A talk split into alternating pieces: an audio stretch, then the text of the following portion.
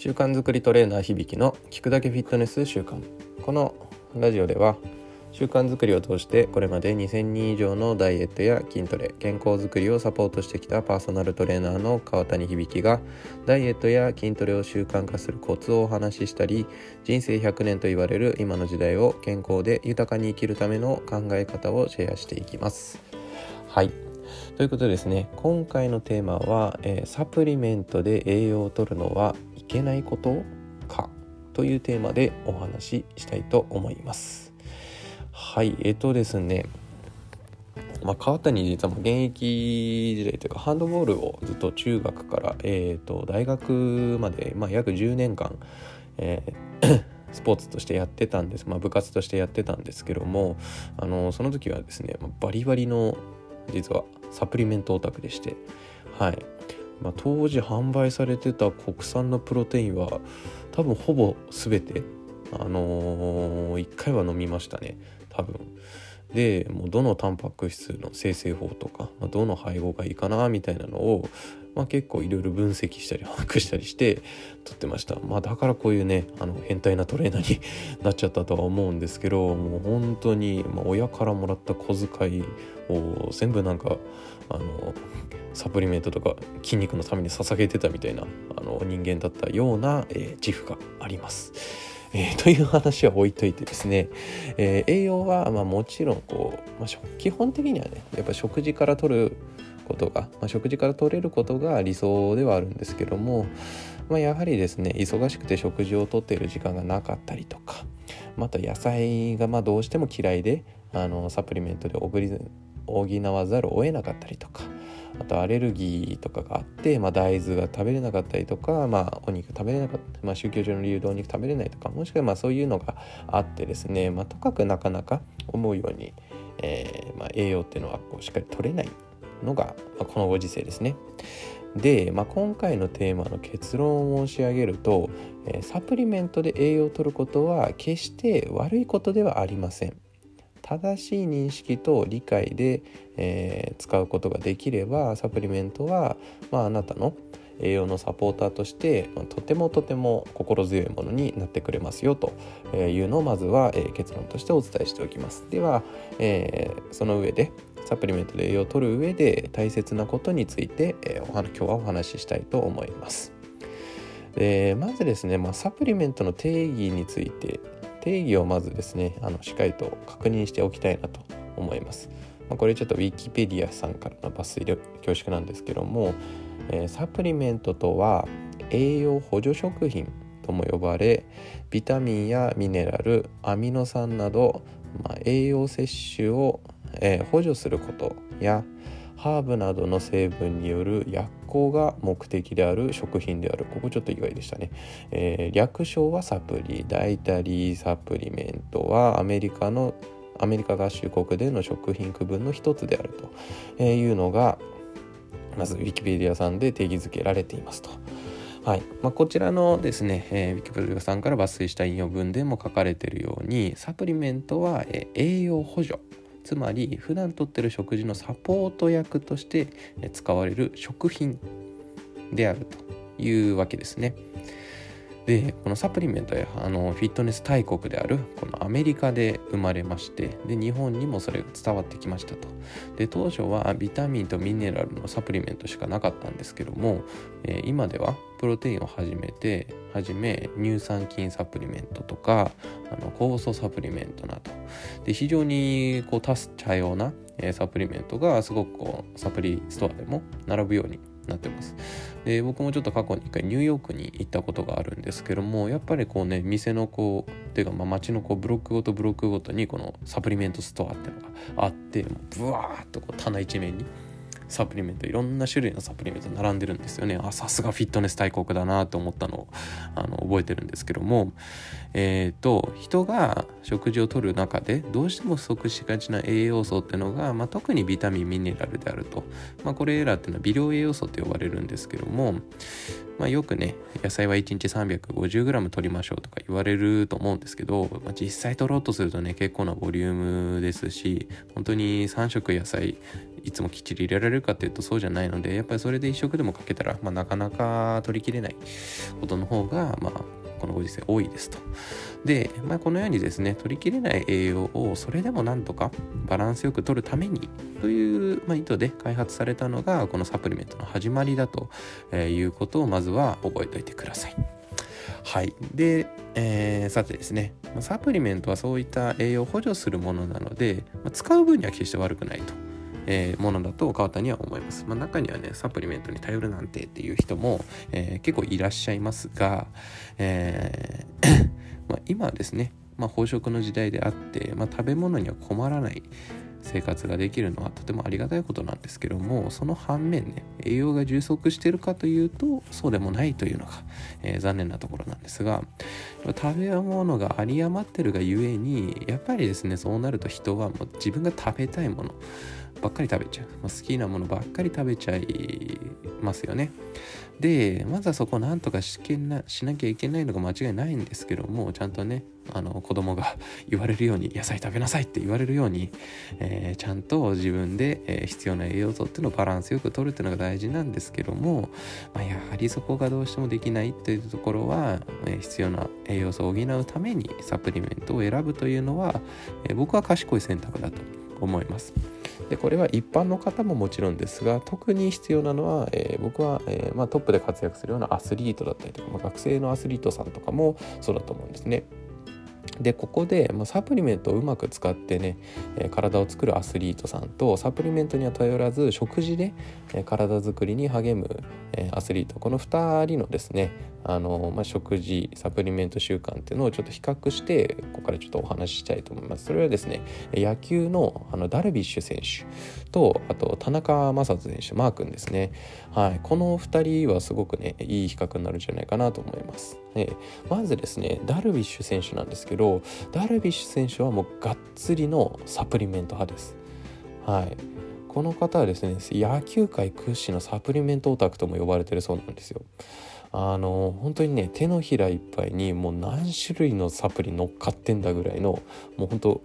20粒ぐらいあの違う種それぞれ違う種類のサプリメントをもうほんと1日のうちにもう大量に飲んでるんですよね。はい。でもう本当にこれはもうサプリメントオタクだなと僕も正直脱帽するぐらいの、え量を取ってるんですけどでもなぜじゃああのダルビッシュ選手が、えー、これほどたくさんのサプリメントを取るのかということなんですけども、まあ、ダルビッシュ選手実はかなり小食なんですよね。あの高校あの学生時代というか本当高校球児の時代からあのすごくですねあの、まあ、体が細くてで、まあ、非常にこう華奢だったというのがあります。まあ、ダルビッシュ選手のあの高校時代のあの 写真とかプレーを、まあ、ちょっとこう検索してみてほしいんですけど是非、まあ、かなり確かにやっぱ細身です。でダルビッシュ選手がですねあのまあ、やっぱりこう今よりも体がすごく細くて、まあ、頑張って食べてもなかなか体を大きくすることができなかったんじゃないかなっていうのが、えー、考えられます。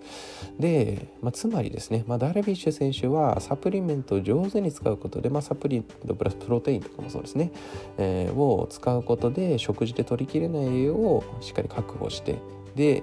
今ではですねあれだけこう屈強な肉体を手に入れたというわけなんですよね。なんでダルビッシュ選手はちゃんと理由があって、まあ、あれだけのサプリメントを取っているということなんですよね。で片一方での食事派の、えー、田中選手の方ですねそう田中選手は、えー、まあ、もちろんねダルビッシュ選手と同じぐらい有名ですので、えー、まあ、その方は、まあ、どんな形で、え栄養をとってるのかということなんですけどもマー君はもうほんと対局バリバリ食事派の、え選手ではないかなと思います。でこの方はほとんどサプリメントには頼らずに、まあ、もしかしたらね多少は取ってるかもしれないですけど、あのー、基本的には食事で体づくりをしてるというのが、えー、田中マー君、えー、投手の 食事なんですね。で田中選手といえばあのタレントの里田舞さんと、えー、ご結婚されてで今ではどうなのかなニューヨークヤンキースあまたちょっと多分あのチーム移籍したと思うんですけどもあの、まあ、海外生活を送ってた際にですねあの奥さんが非常にこう熱心であの栄養士さんというかもうほんと食事のあのマイスターの資格も取ってアスリートフードマイスターかな確か、えー、そういうまあいろんなこう資格を取ってもうすごく丁寧にねバランスの取れたこう食事をあの作ってくださるもう本当に奥さんの愛を感じるような素晴らしい食卓の、えー、食事を提供してもらってるわけなんですけども、まあ、マー君は要は、まあ、それだけの食事を、まあ、しっかり食べることができるので、まあ、彼は特にサプリメントに頼る必要がそんなにないのかなというのが、えー、考えられますね。で、まあ、このようにですねアスリートの中でもサプリメントの取り方だったりとか考え方っていうのは、まあ、違うことがお分かりいただけるんじゃないかなと思います。で頑張っても自分に必要な栄養が取れないのであればダルビッシュ選手のようにサプリメントに頼るのは今のご時世とても賢い選択だと思います逆に必要な栄養が取れてるのであればわざわざサプリメントに頼る必要性は一般の人においては、まあ、ほとんどないんじゃないかなというのも、えー、考えられますでここまでサプリメントの取り方や考え方について、まあ、2人のアスリート例に出しながらご説明させていただきましたがここで最後に伝えておきたいことが一つあります。えっとですねサプリメントは使ってもいいけどサプリメントに栄養を依存するのはダメ。もう絶対ということです。もう薬物乱用と同じぐらい、えー、ダメです。もう一回言います。えー、サプリメントは使ってもいいけどサプリメントに栄養を依存するのはダメ絶対ということですね、えー、初めも言ったようにですねサプリメントはあくまで栄養補助食品という、えー、くくりになります。なので食事の代わりになるものではありません。あくまで補助です。それだけで栄養を完璧にしてくれるものでも決してないんですね。ダルビッシュ選手のように必要なものを補うためにサプリメントは取り入れるべきです。特に一般の人であればえビタミンやミネラル類特に、ま鉄とかカルシウムですねは現代人に不足しがちなのでどうしても。で上手に取り入れることはお勧めします、えー、あとは女性の場合はですね食事から取るタンパク質っていうのが結構不足しやすいのでそこをプロテインで補ったりするというのは、まあ、とても賢い選択なんじゃないかなと思います。ただ最近流行りの酵素サプリメントとかうんなんちゃらセンターサプリメントといったものにはちょっと注意した方がいいかなと僕は思います。なんか美容サプリとかでよく言われる思うあの売られてるやつですよね。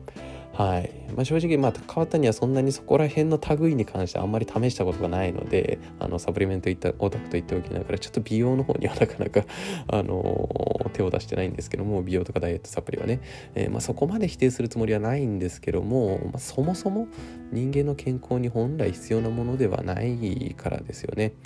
だもちろん体の成分としては必要なんですけどもサプリメントとしてあの、まあ、酵素とかプラセントとかあ言っちゃった、えーと、サプリを補うんであればまずは土台となる栄養素を、まあ、ちゃんと取れてるかが大前提ですね。ビタミンとかミネラルに加えて炭水化物タンパク質脂質この辺りの5大栄養素、まあ、プラスここに水を加えて6大栄養素っていうのがきちんと取れていてそれでもなお、美容や、まあ、さらなる健康を求めるのであればサプリメントを取るのも悪くはない。でしょ、まあ、そういったこう美容サプリとかね、えー、をですね。そうしたプラスアルファ的な、えー、サプリメントを使いたいのであれば、えー、まずは自分の体に必要な栄養をちゃんと取れてるかどうか。ここを確認してから選ぶようにしていただけるといいかなと思います。はい、では、えー、以上のことまとめますとサプリメントで栄養を取ることは自分の体や食習慣を理解して必要な栄養を補うという観点であれば大いに使って構いません。ただしサプリメントに依存してしまったり必要な栄養が取れてないのにもかかわらず流行りのサプリメントや闇雲に効果を謳うサプリメントに手を出してはいけません。これはダメ絶対。ということで、えー、覚えておいてください。はい。まあ、体はですね、まあ、非常にあなたの食べたもので作られていますので、まあ、そういったところもですねしっかりと理解して、ま、食事を楽しみながら、えー、必要なところは、えー、今の日本のねサプリメント技術に頼って、え健康な体をぜひ作っていってください。はいということで今回は、えサプリメントで栄養を取ることはいけないことかというテーマでお話ししました。音声の他にダイエットや筋トレその他健康に関するコラムは川谷の公式ブログにもアップしてますので興味がある方はぜひ Google 検索などで川谷響きと調べてみてください。では本日もお聴きいただきありがとうございました。